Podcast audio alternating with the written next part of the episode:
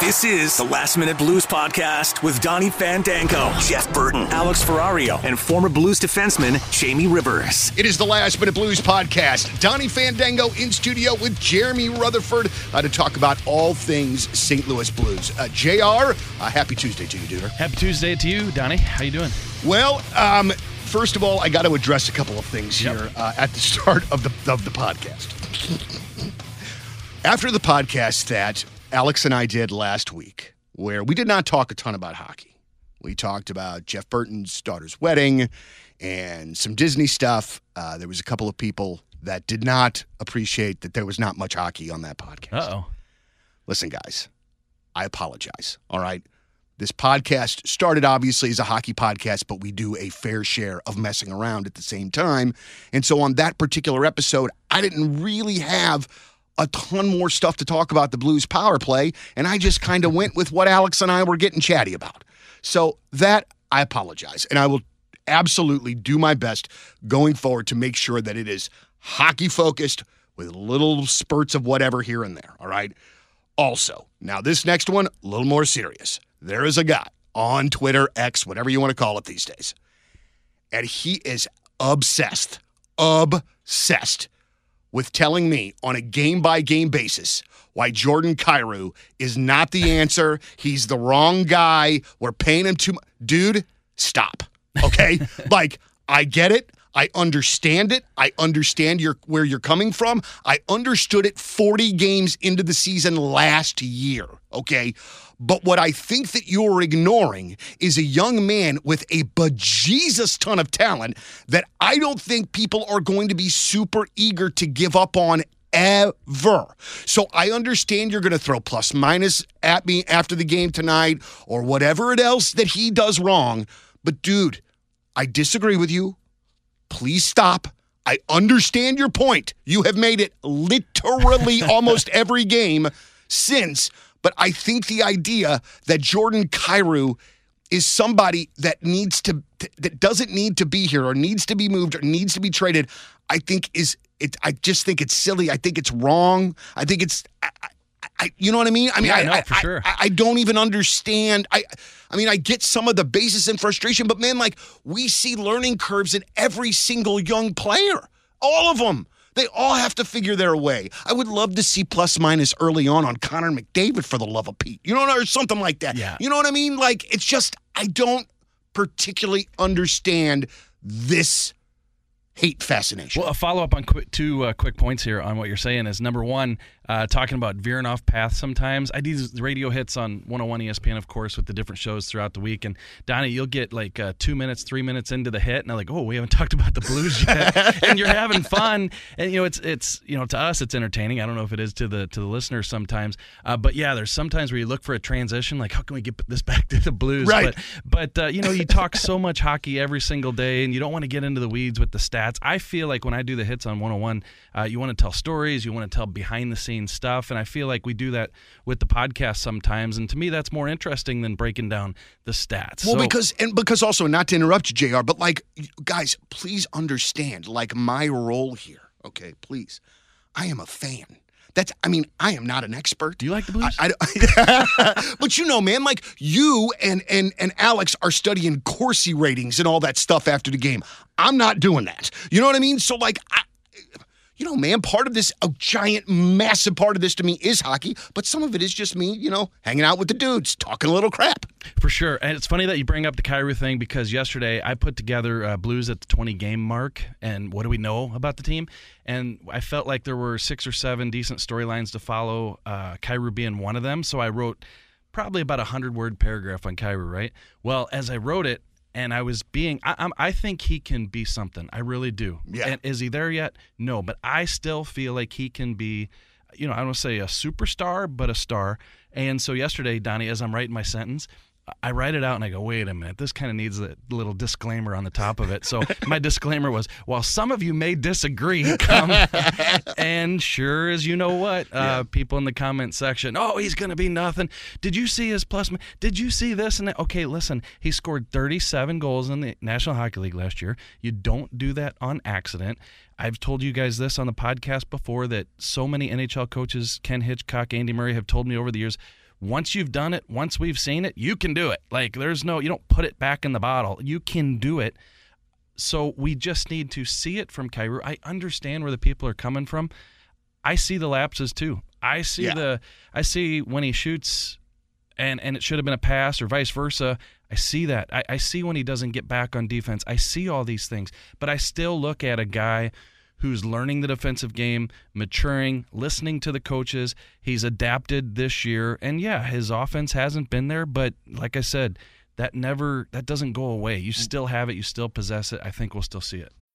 When you need mealtime inspiration, it's worth shopping Kroger, where you'll find over 30,000 mouthwatering choices that excite your inner foodie. And no matter what tasty choice you make, you'll enjoy our everyday low prices, plus extra ways to save, like digital coupons worth over $600 each week. You can also save up to $1 off per gallon at the pump with fuel points. More savings and more inspiring flavors make shopping Kroger worth it every time. Kroger, fresh for everyone. Fuel restrictions apply.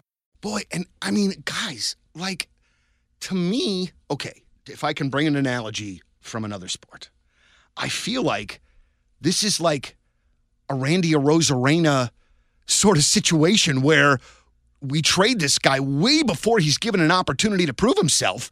And then once he gets the opportunity to, I don't know, be out of his head or mature a little bit, whatever the case may be, then you get to see that player and you're just going, oh my God, he could still be wearing the note or he could still be wearing a, a Cardinal jersey.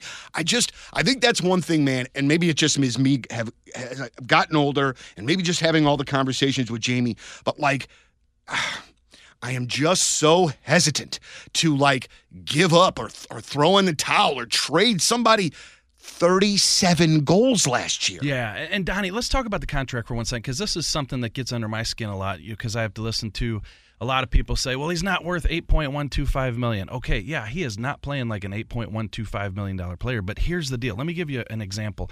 Uh, in the NHL, now that they have the salary cap, you know, go back to to 2005, 2006 you have to do a lot of projecting. You're trying to fit an entire team under whatever, $82.5 million. And if you have a young guy who has shown the talent that Jordan Kyrou has shown, you kind of have to say, okay, his unrestricted years are coming up pretty soon. We've got to get him locked in. What has he done so far in the league? And if you take those numbers and you compare it to all the good young players in the league, Jordan Kyrou's numbers are right there, points per game, right there with some of the top under 25 players in the league. So if you're Doug Armstrong and his capologist Ryan Miller, assistant GM, you're saying, okay, what is this going to be worth five, six, seven years down the line? And it comes out, if you look at the contracts around the league, to $8 million. That's what it is. So here's your alternative. You can say to yourself, okay, we're going to wait. We're not going to sign Jordan Kyrou to that contract yet. We want him to prove it. Well, guess what? He gets a year or two closer to that status. And look what Matthew Tkachuk did in Calgary. He went to the team, he had the numbers, and he said, I'm not going to sign here. I know it's different situation, Tkachuk in Calgary, Kyrou in St. Louis, but Kyrou had the ability, if he continued to put up those numbers, Yeah. to say, look, I'm just not signing here. Yeah. Trade me. That's what Tkachuk did. And Tkachuk went to Florida, and what did he do? He led Florida. So if you don't pay those players what their numbers say they're worth across the league, and you don't do a little projecting and risk taking with a Jordan Kyrou, then that's what's going to happen. You're going to get into a situation where he says, "Yeah, you got me for one more year," and then I'm basically gone after that. Yeah, yeah. You know, um, this uh, we talked about this. I think a couple of episodes ago, but I think the game was either last night or the night before. The world needs, and I mean needs, maybe not the world. I need a playoff series with the Tkachuk brothers. I need it. I want it. We all want it. Oh my God. How amazing would that be to see those two going after each other for a series that mattered? Holy cow. Well, first of all, you said the world needs it, and then you said I need it. To, to me, you are the world. Whenever you say I need it, I, I always think like the world needs it. Thanks, so, man. So that's how I look at it. Dude, but, how uh, entertaining would that be? Listen, um, in in the years that they've been in the league and played each other, I've never seen them kind of snip at each other. I know that game last night. Ottawa, Florida was just bonkers, right? How about the referee coming out? And everybody else on the ice gets 10 minutes. but uh, so I saw the snippet video where they show kind of Matthew and Brady jawing at each other a little bit as uh, I think it was Brady was skating. Um, but I've never seen that. And they had grandma and grandpa in the crowd too. And, you know, one day maybe we'll see these guys drop the gloves or you know Yeah. throw at each other a little bit. I don't know. I know they're trying to avoid it. They don't want that to be the storyline. Yeah. They don't want to go at it. Um, but Donnie, I got to tell you this, and, and when I say this, you know, I'm not trying to. You know, you're blessed to be able to go over and sit with these guys at their house every once in a while to write a story. And here goes Brady through the kitchen. He's got a bowl of cereal, and here goes Matthew. He's going out in the backyard to cut the grass. Like it's just amazing to me to then flip on the TV and see these guys in opposing uniforms just jawing with each And, other. and you know what the thing is, man? I don't really want to see them fight. I mean, I wouldn't hate that or whatever, but like, I just want to see them play. I just want to see them play knowing that their brother is on the other Yeah. side.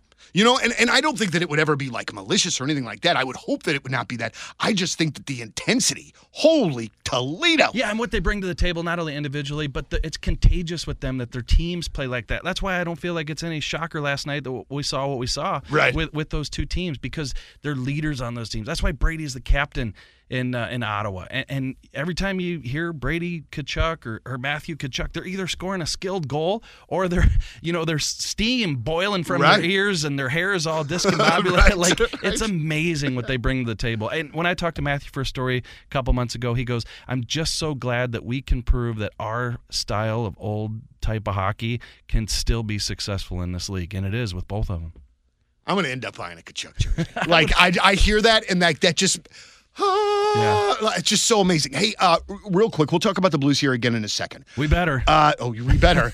Twitter says. hey man, that Jacob Trouba thing the other day, I am not understanding why he did not get suspended for that. I do not understand. And also, and if you did not see, you could just go to Jacob Trouba, you know, Probably the first thing that pops up. Right. But like to me, this is a guy that not only did something that is completely reckless and dangerous and absolutely deserves to be fined and suspended for it. And I mean I feel like a sizable suspension.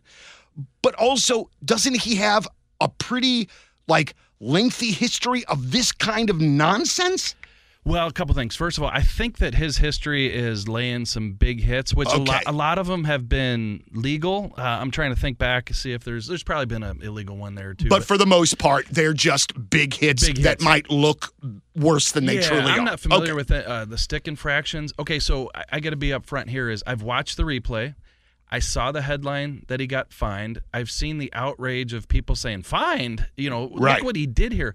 But I haven't really heard much of an explanation as to why it happened in Mm-hmm. terms of the context on the ice. But I got to say, when I watch it, what in the wide world of sports is going on? Yeah. Did he just swing his stick at, at Frederick's head? And, and it looks as so, right? And then so when you see the $5,000 fine, and I think Trouba said something like, Yeah, I just don't know what happened. Well, I don't know what happened. That's why we have the video. And then he said, I think I deserve the fine. I'm like, You think? like, like it looked like Willie McGee up at the plate swinging at strike three. dude it was uh, it was it was just so i don't know man just so blatant i think is what the is what i think it is more than anything else and also too i'm just going to say this right now um there and i don't want you to turn around jamie or jeremy but there are a couple of people that are trying to get into this studio right now to give us free food and they keep staring at me and i am literally about to lose my mind Let him in. Let him in. Let I'm, him I, in. I don't What kind of food are we understand. I. I don't understand why it doesn't look like we're clearly working and don't need to be bothered right now. we need to be bothered. What is it? but I, I, I, well, I'm kidding. well, I'm not even saying that it's not good. I'm sure that it's good. I'm just saying that, like, you know, we're trying to get something done here Yeah. work wise, and that seems to be a little distracting and maybe not what they're supposed to be doing. Okay, you keep talking. I'm going to open the door. I'm kidding. All right, they're walking away finally. Chimney freaking Christmas, man. You know, I have not done a weekend rage on the Riz show in a while, and I got to tell you that I think that it's coming. Is it? I, I, I think I that think we're doing one right now. I, I just, I just, I, I just, there is just, I, uh, there is just so much silliness that goes on, and then like you're supposed to be like, oh no, I'm fine with the silliness. But uh, anyway, also, and I completely forgot to mention this from the start. Jamie and I are out tomorrow night, Twin Peaks. We will be there at the Maplewood location from six to eight. We're going to do a uh, episode of the Last Minute Blues podcast live. The food there is fantastic. The drink there is great. So I guess this is going to be, um, I don't know, a podcast of me chewing with my mouth full, which people might actually like more than me talking about Disney movies or whatever the heck. That I'm going to go out there and try to get your attention while you're recording. But seriously, like if I see somebody recording in another room, I'm not going to start waving my arms trying to get somebody's attention. What is going on here? Merry friggin' Christmas. All right, so um, lots of things going on in the NHL. Uh, one of the things that we woke up to this morning and literally has to be one of my least favorite players in the history of mankind, uh, Patrick Kane signing with the Detroit Red Wings. so that has got to be a, a, that has got to be a very good thing if you're a Wings fan because you've got to think, or at least I would, hey man, this dude's not coming here and signing here unless we've got an outside shot of making some noise. Right, and if you're a Blues fan, you have to love this too because uh, obviously Patrick Kane, a lifelong Chicago Blackhawk, and now he's playing for the hated Detroit Red Wings. Yeah. Like, granted, in, in St. Louis, you know, not a lot of Wings fans either, but in Chicago, it's pretty rough. And and to see their uh, their son there putting on that Detroit winged wheel, pretty tough day for Blackhawk fan. But oh, it breaks my heart. Yeah, it too. breaks your heart. Just a lot. But hey, listen, so obviously when he went to the Rangers and towards the end of his Chicago career too, he just wasn't the same, right? And they gave up uh, you know a pretty good price to get him in New York and and uh, it just didn't work out with he and Tarasenko and the rest of the gang. They lose in the, what the first round. But now Patrick Kane, he went and had the hip surgery, and I don't know if you've seen these videos from the past few months, but his agency's put out some videos that have shown him working out, and it's pretty impressive. Yeah. And look, we've seen guys come back from hip injury. I mean, uh, I think uh, Jay Bouwmeester, uh, Marco Scandella. When you come back, uh, Oskar Sundqvist, these guys come back from these hip surgeries. You know, they can look two or three years younger in terms of their play uh, because that's how much it was bothering them. So you get a Patrick Kane out there who, you know, we've already seen what he can do throughout his career, and now he's a healthy guy, and you've seen the videos where he's he's really getting after it. I think he can really help this uh, Detroit team, and and they're kind of on the upswing, right? So they've been going through this rebuild since like 1906 or something, and, and playing better. You know, they get uh, St. Louis's adopted son David Perron, who, oh by the way, had to be ec- ecstatic to see uh, Kane coming Yeah. to the to the Detroit Red, Red Wings. But uh, I know Steve Yzerman's been catching a lot of grief, even though you know he is uh, one of those guys that he just walks on water, right? But he's been catching a lot of grief on how long things are taking. But he's getting them to that point now, and they're playing some good hockey. And now they had Patrick Kane, so that's a big addition. Man, if Steve Yzerman was my GM, I would just buckle up, put my feet up, As you put your feet up. and just the enjoy studio. the ride, man. Because, like, again, like, I feel like, and, and maybe not the same as Doug Armstrong, but you know, man, there's a proven track record there of somebody doing a hell of a job with another organization. Yeah. Detroit fans, you got your Lions to be happy about. Let the Red Wings percolate, and then you could have this all going at the same time. Hey, hey, Donny, you know how you always talk about being a fan, right? Well, Yeah. I grew up in St. Louis. So I was a Blues fan. Never in a million years did I think I was going to cover hockey or even cover the Blues or anything like that. But I grew up a Blues fan, and and so now you're in this situation. And one time I was walking down the hallway with kind of a small group of people, but Steve Yzerman was one of them. He was walking towards, I think it was the Tampa Bay locker room, and I must have said something to him, dorked out, and said something about the goal, you know, against the Blues, and he just kind of looked at me. He was like, "Okay, yeah, okay." like, so it didn't turn into too much there. I probably embarrassed myself. Hey, don't bring up that, but uh, you know what? What that's imprinted in your brain, right? When you're a St. Louis kid. Yeah, man. I, I just remember too, it being younger, I disliked him so much. Like I didn't have the full scope of how great Stevie Y was. I just saw him and his wings constantly coming in here and whooping our ass. And I was just tired of it. I was just tired of it. And I remember the first time, oh, this is so embarrassing. Not really, but first time that I ever got into like a verbal, like back and forth with somebody was at the old arena.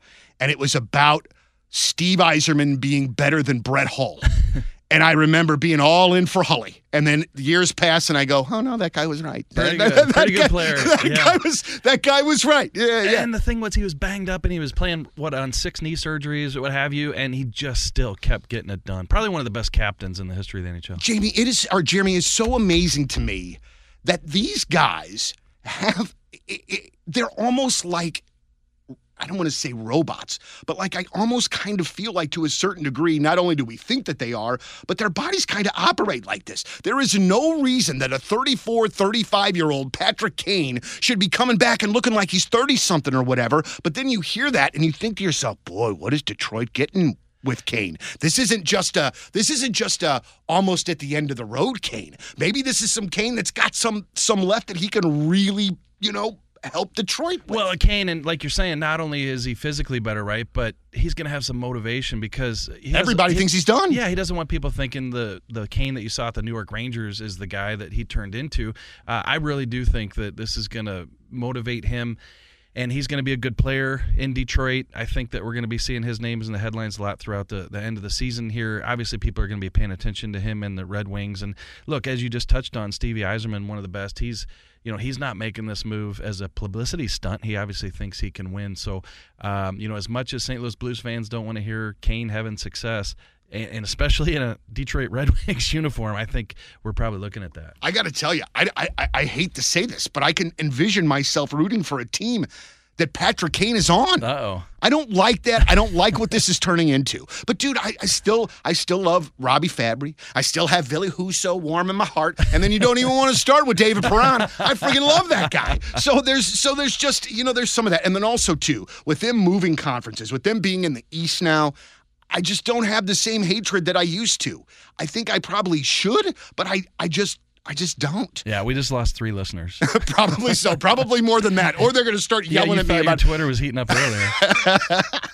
So, you know, one of the things that we definitely, you know, need to talk about with the Blues um, is it it very much uh, is becoming a a habit or um, something noticeable that when the team gets behind, they stay behind. I don't know any other way to say it. That this is not a team that, at least so far this year, has shown the ability to come back um, when they start the game behind. Uh, when they get ahead, they don't relinquish. What do you think that is? And to me, that's something that they that that that obviously that they know about, and is something that if they can, I mean, just pull a couple of these out here and there, that'll make a freaking huge difference. Yeah, Donny, you know, when you have a stretch of, let's just say, five or six, maybe 10 games like that, you feel like, okay, well, that's a little bit of a trend, yeah, but, you know, it's a small sample size. But now we're at 20 games, and the Blues are 10 and 0 when they've scored the first goal of the game. So you, whatever cliche you want to throw out, gain some confidence. Uh, you, you, you're able to kind of take the game to the other team uh, when you're up one nothing, two nothing, uh, and I feel like when they have given up the first goal. I think they're what now one seven and one, and the one victory in which the other team scored first, it was Seattle, and then the Blues came back and won in a shootout. So it wasn't a situation where you kind of came back in the game and won. Right. So yeah, it's night and day through 20 games. Like you said, if if they get the lead and they play ahead. Then they're likely going to win the game. If they don't, then they're going to lose. And you know, you look at it like uh, you know, is it a young team? No, there's a lot of veterans. It's not a situation where it's like young guys just don't know how to play with a lead or or come back in a game. Um, and then you look at it like, uh, okay, does this team not have the the right leadership to you know, be able to bounce back in the next period and and and and create like a push? But this group has shown in the past that it can do that. So Right.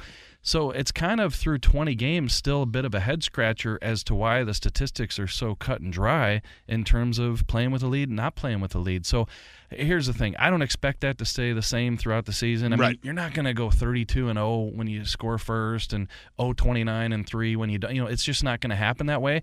Uh, but you know, this team right now, Donny is sitting in a wild card spot going into this game in, in Minnesota tonight. And I, I truly do believe that if they can play more consistently, I think they can be a playoff team. I'm not saying they can win two rounds. Mm-hmm. Yeah. I'm just saying that Yes. they can get in the playoffs. But they are not going to get into the playoffs if this trend continues. Yeah, and I saw, and I believe that the Athletic had given the Blues an 11% chance of making the playoffs as the as that road trip was was ending last week. And you got to think though, I mean. That to me, I looked at it and at first was like, God dang it, Rutherford. And then, I'm canceling. but then, but then the I'll more I, the more I can't, you know what? And I, I, I'll, I cannot cancel the Athletic. And then you're gonna, people are gonna think that this is like something for for Jr. because he's here, dude, dude, dude. My Buffalo Bills coverage alone is worth the price of the Athletic on top of what you give me Oh, for the that's great to Blues, on top of what I get from Katie Woo and the Cardinals. Like so much. And let's just say I wanted to find out about what the hell's going on with the Indianapolis Colts. Well, then you know what? I can go to the Athletic, and there's going to be a ton of. It's just there is so much information, and it's so great. So if people do not have their subscription to the Athletic, I am being the stand for. They're fantastic and it's so well worth it. But back to what we were saying 11% chance. And I'm kind of sitting on that and I'm going, you know what? I, I disagree with that. But if you see them start popping or coming back in a couple of these games, get maybe a game here or there that they shouldn't, then this all kind of turns around. I still think that they have absolutely can make one of those wild card spots. I don't think that they're going to get very far, and I think that we're going to see a lot of roller coastering for right. the remainder of the way. I think that's what it is. That's what we've talked about before. It's a rebuild. It's a slow rebuild. We're going to have some uh, a couple of weeks where we're thinking, oh boy, maybe we're ahead of ourselves, and then we might have another week where we go, whoa, exactly. you know, it's just kind of going to be the ebb and flow but of But I think if you keep that level head, not saying you, but the the people out there as well, is you know enjoy the ride, enjoy it for what it is. It's a self-proclaimed retool. And right now, after 20 games, you're sitting at 23 points, and you're just a couple points, three points behind Dallas and and uh, Winnipeg, and these guys at the top of the Central Division. So I, I think that if that's what you measure it on, you know, it's going to be a fun year. And don't forget, while Doug Armstrong is doing this, and you're just selling the Athletic, I'm not trying to sell the Blues here. I'm just being a realist. Yeah. Is there's a lot of great young prospects on the way. Give them time. You know, give the Dvorsky time and Sudbury to develop you know, give Snuggerud time in Minnesota to develop. And in the meantime, you know, Doug Armstrong, look what he did. He did some bargain, bargain basement shopping. He brought in Kevin Hayes, who won the game in, in Arizona the other night. Hayes with a breakaway goal, 6 5. What a victory. You know, so this season might not end in a playoff trip, but it looks like the Blues are going to be a competitive team. Yes, there's going to be the valleys that you talked about here, but in a couple years, when you're looking at a Dvorsky and a Snuggerud and a Robert Thomas and, and a Jordan Kyrou in the lineup, I think you'll look back and go, wow, I, you know, Doug Armstrong did a pretty good job of leading us through that retool, and and now we're to that point where we can take it to another level. I want to ask about one of those uh, young players uh, in Jake Neighbours, and it seems like from an outsider looking in that Jake Neighbours is starting to kind of I don't want to say kind of finally start to get it. I don't mean to disparage him at all, but it seems like he's starting to get comfortable, kind of find his role, and it seems like he is starting to make a difference on an almost nightly basis. He really is. And let me give you a little uh, background story here is um, I remember years ago I was at a practice and I think Ken Hitchcock again, he didn't go on the ice a lot, so we're standing each, next to each other outside the glass and uh, Dmitrij Jaskin is out there practicing. He's a big kid, everybody remembers him. Yeah. You know, he's got some skill and I leaned into Hitch and, and I go, listen, I think this kid can be something. He, he looks like he's a pretty good player. You know, I'd be shocked if he doesn't turn into something. And Hitch goes, I agree. I think he's going to be a good player. You know, this and that. Well, I drive home that day feeling pretty good that the coach agrees. You know, what, with what I saw with Dmitrij Jaskin. Well, we know that Dmitrij Jaskin didn't turn out. So, you know, you cover the NHL and the Blues for 19 years. You, you're like, do I have a, an eye that can see that stuff or do I not?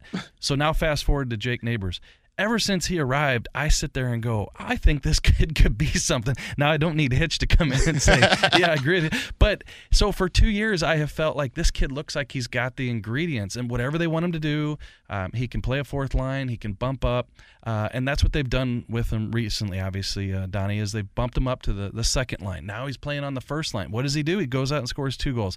The power play stinks. What do they do? Put him on the power play, and he's deflecting shots in in front of the net. He'll do anything, and I realize young, hungry kids will do that, but he looks like the type of guy who can do it for 10 or 12 years. Good yeah. kid, good head on his shoulders, does all the right thing, puts his teammates in good position, and now he's producing. I think we've seen him take that next step. So, one of the things that, um, you know, Jamie has told us about um, Coach Berube's relationships with the players is that he is very honest, straight, and to the point.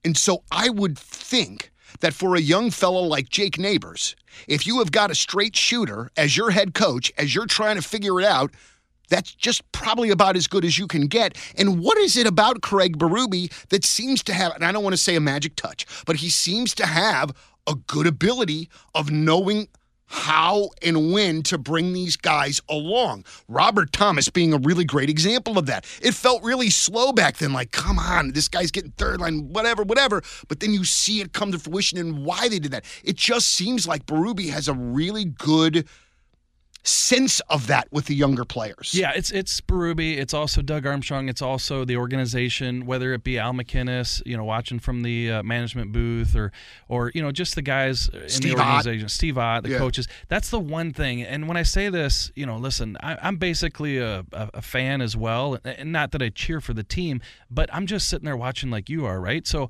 so anybody who's watching on their TV can see the same things I'm seeing. I just happen to have a, a computer to write about the team. That's why I always look at it. But but I'll say this. And the reason I set it up that way is because I don't want people to think that I'm looking down on anyone when I say this. I think that a lot of opinions are shaped on you turn the game on at seven o'clock and you see what you see for two and a half hours. Uh-huh. But guess what? Berube, Armstrong, MacInnis, Ott, they see these guys 24 hours a day. They They're see 'em in- living with it. they see their their their warts. They see what they're working on. They see what they told them that they did catch on to. They didn't catch on to. They see what's taken some time to to kind of uh, just uh, uh, you know invest in the guy and have him show you that he wants to work harder on what you're telling him. And, and there's so there's so many things behind the scenes that it might look like it's it's taken too long for this guy, but everybody's different and they all develop at different rates. I mean, you can look at a, uh, a Robert Thomas. He had a situation where he either had to go back to junior or stay with the NHL team, and he stayed in the NHL. So he got thrown into the Wolves, right? You got a Kyrou who had a busted kneecap, I think, the year that they won the Stanley Cup. So he was going to take a couple, you know, a little while longer to, to get it. You, you look at his defensive irresponsibility the past couple years. What has Craig Berube done? Just continuing to preach it and preach it. And now I feel anyway. Some fans don't. The guy on your Twitter doesn't. that, that it's it's better. So these guys do take time. And the only thing I would say is I would just caution that you flip on the tube from seven and nine thirty.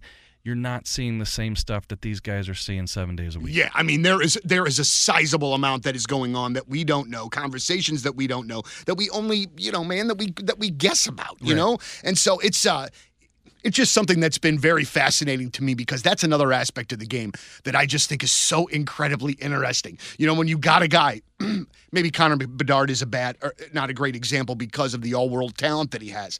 But like how do you know when you can just take a guy and whoop all right kiddo go go and and we'll shape you along the way and then other guys you gotta it's it's just so fascinating to me because again you're talking about a skill set sure but you're also talking about a human being that can be maturing at a way different rate than somebody else and you never know when that's gonna click Yeah, and sometimes it's not by choice. Sometimes it's like, uh, hey, uh, Ryan O'Reilly, can you take the? Oh, Ryan's not here. He's in Toronto. hey, Robert, can you go up there? Type thing. And another thing I'll say, Donny, is you know, and this isn't hundred percent, but l- let me throw this out there: is there is a massive difference between a first, second overall pick and a number twenty-seven overall pick. Uh, well, I think Robert Thomas was what 21. Um, and then a Jordan Kyrou, who is an early second round pick. And I realize that well, you'll have a third round pick come in and surprise everybody, and he should have gone in the first round, and they missed on this guy. I get that that does happen, but generally speaking, when you have a Connor Bedard number one overall, you can throw him out there and he's going to fit in, right?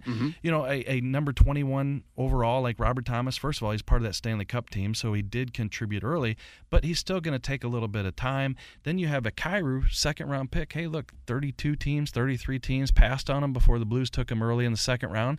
Um, you know, it- it's not that he has to take time. It's just that generally speaking, year after year after year, you take a guy in the second round, you know, that guy's not going to be ready for a while. So I, I think that does play a role in what, when we talk about the development of these guys. It's so crazy too, man. Like even even in, in talking about like a goaltender, because doesn't a goalie have like sort of their own you, uh, th- their own thing that's different than than the skaters as well, right? Like For as sure. far as development goes and all that sort of thing. For sure, I remember uh, Marty Brodeur, and I'll take his opinion over anybody's. Uh, he Yeah, said pretty he- good. He, good. he said he'd like to see a, a goalie play 150 games in the American Hockey League. Well, guess what? That's going to take a couple years, uh, three or four years. When you look at a lot of these, let's just use the Blues for example. When you look at these uh, goaltenders, when they come up, uh, you know they're 23, 24 years old sometimes, where they're just getting the backup job. I Right. mean, look at Joel Hofer. I, I went back and looked. How old was Jake Allen when he kind of took over, you know, the backup role? Uh, you know, that was like 22ish, 23ish. Ben Bishop, same thing. So, whereas we're looking at the skaters, 18, 19, 20. You're yeah, you're not looking at goalies like a Hofer this year. Uh, until they're 23, 24. Boy, that is just that is just something, uh, just absolutely something fascinating about the game, and I can't wait to, you know, as time goes by, you know, we're going to get more books and more reads about th- these athletes and how they develop and the maturity and all that. I, I want to see more of like the stuff that Ryan O'Reilly's dad does as well, as far as like with player motivation and things like that, because it all to me completely ties together with the modern day player. You know what I mean? I mean, it can't just be the skill and the game. There's got to be some of this other stuff in there as Yeah, well. it's fascinating, Donny. And I'm assuming that you could go to YouTube and probably find some motivational videos or, or speeches that Ryan O'Reilly's dad uh, has given. Brian O'Reilly is his name, by the way.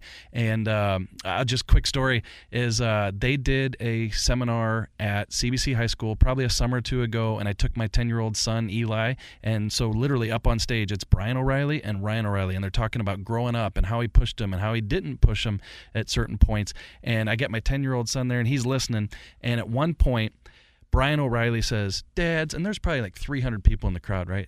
Dads, listen, are you the guy that's all right, buddy? On, on the on the way to the game, uh, you know, I want to tell you a few things here. Uh, you know, you're 10 years old, you're playing Squirt One. You got to skate hard, skate. Come on, skate. You know, I didn't buy those 400 dollars skates for nothing. You got to skate, like.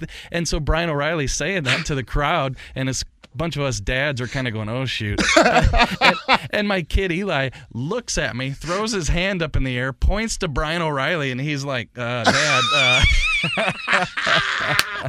Dude, no one will call you on the carpet like your own No, kids. uh, yeah. He's like, come on. And literally, here we are, what, a year or two later, and anytime I even dream of saying, buddy, you got to get on the fortune. Hey, do you remember what Brian O'Reilly said? But how, but you know what though, man? Let's talk about this though, man. Like because you obviously you you got two kids that are both athletic, right? But your daughter is as well. yeah, da- daughter also. Yeah. And so like how that's like a crazy balance of like all right, I, I want to push these guys. I want them to get as high as they can doing this, but also it's sports. And I know the percentage of people that actually make it, but maybe they could pay for college. You know what I mean? Like, how do you do you enjoy do you have any enjoyment in that? Like I, I know you do watching your kids, but like, I don't know. I think I'd probably outthink myself if I had athletes as kiddos. Yeah, no, I, I do enjoy it. I, I'll go to every practice, every game for my daughter's softball, my son's uh, hockey, baseball, what have you. You know, so watching hockey for a living and, and watching the Blues and realizing, you know, what good hockey is and what what habits these guys have and how hard they work. Yeah, you go to your son's game and you're like, "Hey, buddy, you know, we need you need you to work here." um, so I would say that early on, I had no aspirations. I'm not thinking college for these kids. I honestly not. I'm not sitting here thinking, "Hey, you're gonna pay the bills," this type of thing. All I'm saying is, in me, I just wanted them to work hard. Uh, and probably some dads, moms out here listening to what I'm saying here. Um, I originally was like that and then listening to other people who've gone through it who maybe their kids are 20 22 now and they remember when they were 10 12 13 they have told me a just enjoy it and and b just let them have fun because that's what it's all about. And i have i, f- I feel like i've done that recently. Yeah. and it feels better. It really does. Yeah. and when you go to practice and you go to the game and and they give it their all and then you just drive home and you talk about all right what do you want to do today? You want to go to the park? You want to do this? And you know i'm no longer the person who who's saying you got to shoot it when you get in closer. It, it just feels better. And and i will tell you one more thing is one time when I did jump my son a little bit for not being more aggressive or making a play that was there to be made, um, he said, "Dad, listen, I get it, but I had fun today." And I feel, and I just, I'm in the driver's seat, just like melting. Yep. And I'm like, okay, you got it, buddy. Yeah, man. Yeah, so it's it's so, me. it's so hard. My oldest son um, was the only one that did anything really athletic of my three kiddos, and I think the hardest part for me um, was that I was just so happy to be out there helping him coach, and I know that this goes against my like personality, um, but like I just wanted him to have fun, and so that when I saw other parents really getting into their kids or really getting into the umpire, man, I just hated it a lot Yeah. because you know, man, I mean, we're out here in South County. These kids are eight years old. We're playing CYC baseball. I think that we need to take account of what's going on here. I think we need to do our best to make sure that the kids are locked in. I don't, you know, but also there needs to be more smiles and like fun and like sunflower seeds thrown at each other and like you know what I'm Yeah, saying? yeah, yeah. Like it should be equal parts of you screwing around and you playing the sport when you're that young, right? like that's how you have fun and then you get the bug. And then it's, oh my God, this is all I want to do. But if somebody forces you to do that or forces you to lock in, man, you're not Yeah. you're gonna you're gonna fight that, man. And to piggyback on that, one other thing that Brian O'Reilly did say in that seminar, Donny, is he said he said, "Listen, how many times have you told your son, hey, why don't you go out and shoot? Why don't you uh, why don't you go downstairs and you know fire off 50 shots or something like that?" And he goes, "How many times have they done it?" He said, "What you want is you want them to want to do it on their own. Mm-hmm. So if you're doing the dishes, you're vacuuming, and all of a sudden you hear those 50 pucks hitting the wall, that means that your son went downstairs and he wanted to do it. Yeah. And that's a major difference. Yeah, man. Oh, dude. I honest to God, I we had a our basement was unfinished in my parents' house in Florissant. All I wanted to do when I was a kid was play shortstop for the Cardinals. That's it. I mean, I You couldn't because I wanted to. right. I was right. going to be the shortstop. Dude, we all saw Ozzie, and that's what we wanted. But man, like I would take, we would have like these, the you know, like a rubber ball, and I mean, I would take ground ball, ground ball. Gr- I mean, and I would, ju- I would work, I would do backhands, backhands, backhands, and then th- like just over and oh, and nobody made me do it. I just did it because I loved it. Now, the terrible part of that is, although I was a very good defensive player. I was very much afraid of getting hit by the baseball. and that does not make a good hitter, Jeremy. When you're ducking out before the pitcher has even gotten to the to the windup, that's probably not a good thing, man. I just remember being in a tournament when I was like 12 years old and there was a kid that was throwing like was like hitting 80 miles an hour and I was like, "No, no, this isn't going to be for me. I'm just not going to be the guy to make it to the next level." Hey, uh, I, my my MLB dream died. I'll tell you when I smoked the ball up the middle, past the pitcher, past second base, out to center field. I'm feeling really good about this hard base hit. You know what they say? The best base hit is right up the middle. This is great. I got one more step to get to first base, and I hear the first baseman snap his glove. He takes he takes the throw from center field, and I'm out. So that was the day I think I started picking up the newspaper and think I could try this writing thing for a little bit. Oh, JR. That is rough, man. That is a rough ride. Well, thank you very much for hanging with us today. Don't forget, tomorrow uh, uh, we've got Jamie and I are going to be out and about at Twin Peaks, and you can find out all the info, information at 1057thepoint.com and 101ESPN.com. We'll be out there from 6 to 8. For Alex Ferrario, Jamie Rivers, our homie, uh, Jeff Burton, Jeremy, thank you so very much awesome, for joining Danny. us uh, in the uh, the studio here today. Jeremy Rutherford from The Athletic. We'll be back again soon with another episode of the Last Minute Blues podcast. As always, let's go Blues. The Last Minute Blues Podcast. Hear more at 1057thepoint.com.